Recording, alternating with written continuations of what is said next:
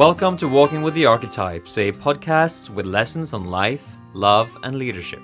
For more than a decade now, I've obsessively studied the King, Warrior, Magician, Lover archetypes, what I now call the masculine operating system. And in this podcast, I will reveal their secrets.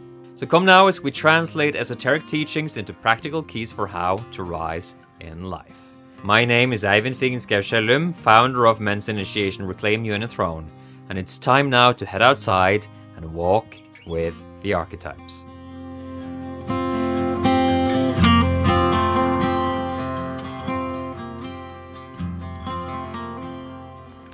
Good morning, everyone. Welcome back to Walking with the Archetypes with me, your host, Ivan Figenschou Shalom, founder of Reclaiming the Throne. And I'm currently in deep in the woods here. And uh, here inside of the woods, there is still there's still some last fight left in winter. It hasn't quite let go yet, but these paths are some mix between wet and icy. And so walking here right now is a little challenging. So um, let me just ensure that I don't fall flat on my face and uh, I'll take you into today's episode where I'm going to be talking more about Ruben's story, Ruben Gorseman, Ruben Benjamin Gorseman, who is a young Dutch guy not even 30 years old, that arrived in a webinar that we hosted in Reclaiming the Throne three years ago. This webinar was one of four webinars that we hosted on the four archetypes, and it was on the King. And on that King webinar, I hosted, I facilitated some kind of visualization, some kind of inner journey that Ruben really enjoyed.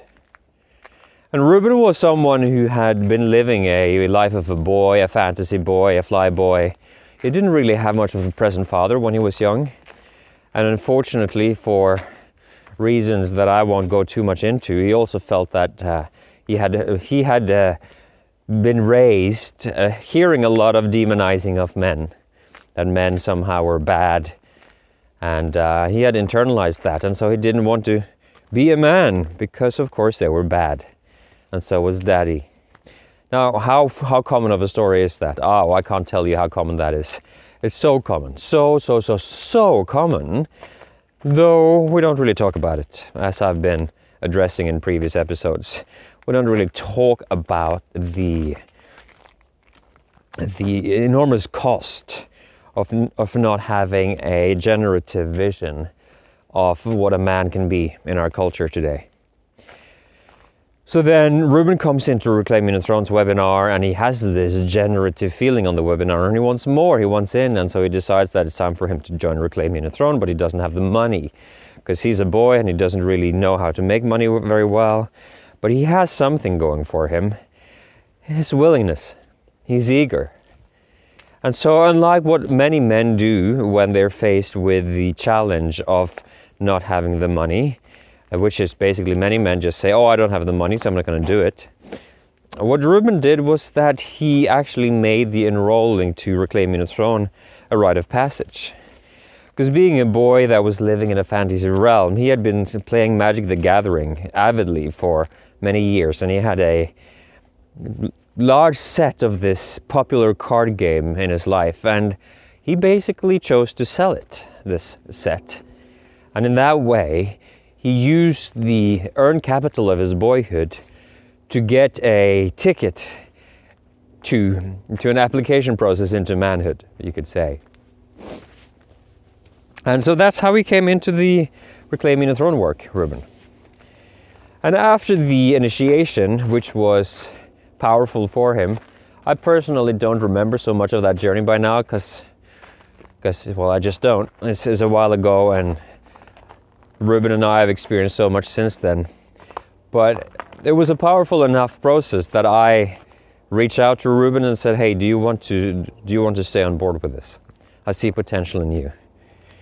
And so for three years, I've been mentoring Ruben from 26 to until now 29, and um, and boy, boy, what a change that I've seen in him.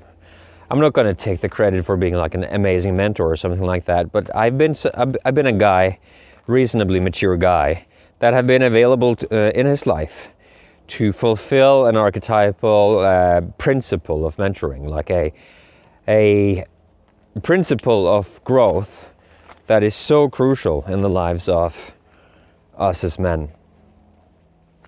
And I've had the great honor and privilege to be serving Ruben in that capacity.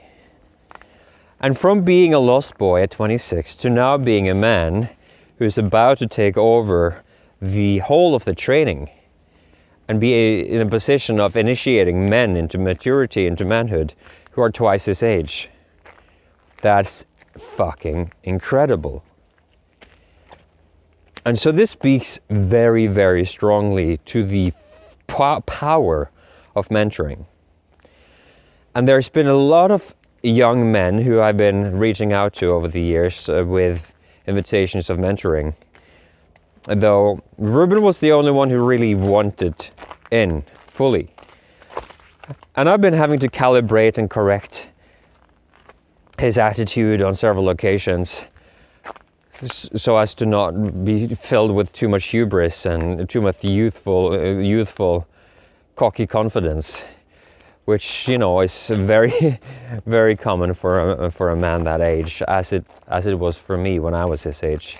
It's just part of the territory, but nevertheless, his capacity to surrender into a frame of mentoring with increasing levels of humility with increasing levels of understanding the perennial truths about the importance of lineage, of understanding the roots of a body of work and how important it is to honor it, and way, way beyond me, like way back to Carl Jung and further back to ancient Greek philosophers like Heraclitus and Plato and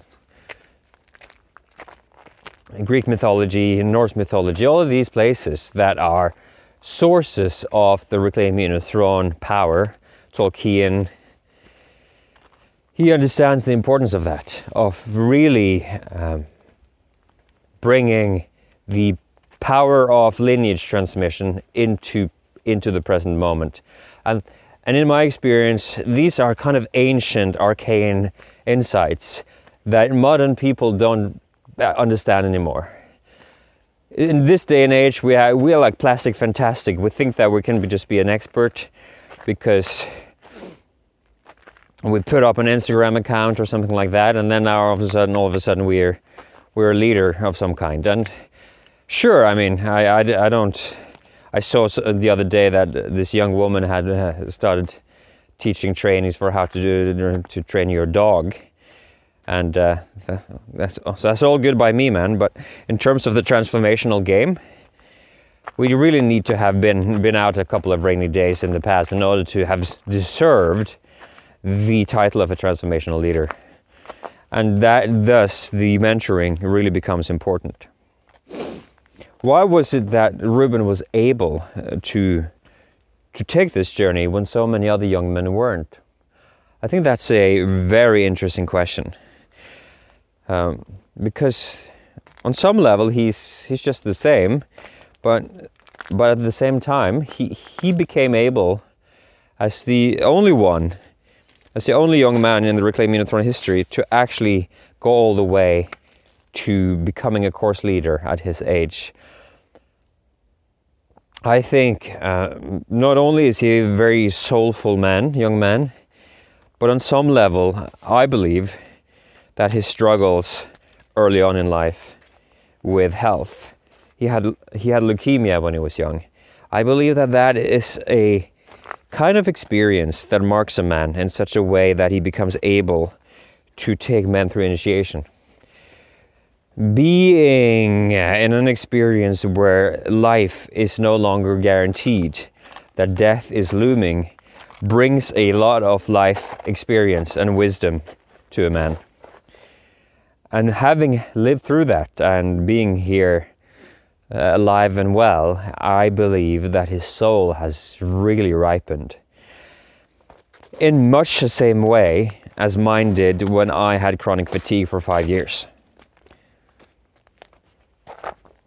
So, this is the territory that we take men through in reclaiming the throne the territory of allowing a layer of, I'd say, self deceit, even though that is a little harsh.